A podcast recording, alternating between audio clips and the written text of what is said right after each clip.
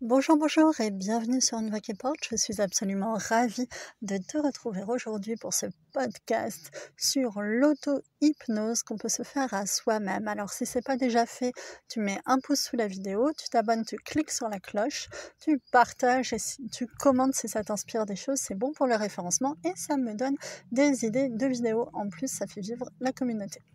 Alors, l'auto-hypnose qu'on vit, euh, elle est quotidienne en réalité et elle se produit tout au long de la journée, euh, notamment lorsqu'on a un degré de vigilance et de conscience qui est assez bas. Par exemple, au réveil, ou bien le soir, ou bien pendant qu'on conduit, et quand on conduit longtemps, eh ben, c'est des moments où on n'est pas très conscient et où les suggestions hypnotiques peuvent passer très facilement.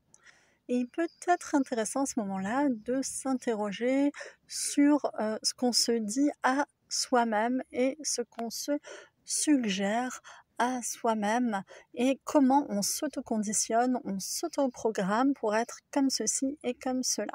L'auto-hypnose sera d'autant plus intense, puissante, si elle est euh, quotidienne, régulière depuis longtemps. Alors est-ce que c'est la suite de choses qui ont été suggérées par des tiers, par exemple des parents qui auraient dit toujours des choses à des enfants de manière extrêmement régulière et finalement on finit par prendre le relais soi-même. Hein. On a les exemples typiques un peu triste de t'es pas capable de ceci, ça c'est pas ton point fort, tu peux pas réussir cela, et les gens qui arrivent finalement à, bah, qui intègrent ça et qui s'en auto-persuadent même à l'âge adulte, même lorsqu'ils ne sont plus sous le joug de tiers qui, qui fait ça, il y a aussi les auto-hypnoses qu'on se fait. par exemple, on, peut se trouver des excuses comme ça et réussir à s'auto-hypnotiser pour croire, par exemple, qu'on est mauvais en mathématiques. Comme ça, on ne fait pas d'efforts en mathématiques. Hein. Là, je pense aux, jeunes ou aux étudiants. de toute façon, je suis mauvais. Et à force de se le répéter, notamment à des moments où on est fatigué, etc., un peu vulnérable, on finit par être sincèrement et profondément convaincu de ça. Alors ça, c'est un peu de l'automanipulation parce qu'on se donne une justification finalement pour ne plus faire d'efforts là où peut-être on pourrait progresser. Bref, l'auto-hypnose, bah, elle est partout dans notre vie, elle est quotidienne.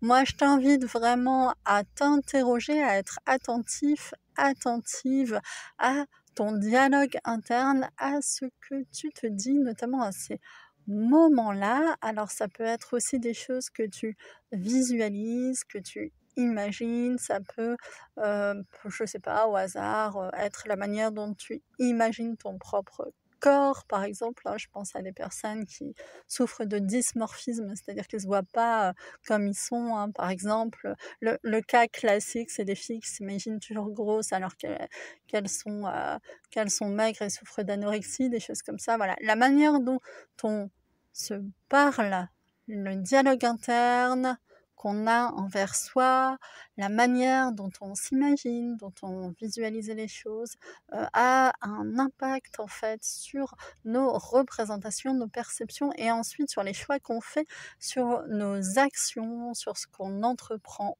qu'on n'entreprend pas.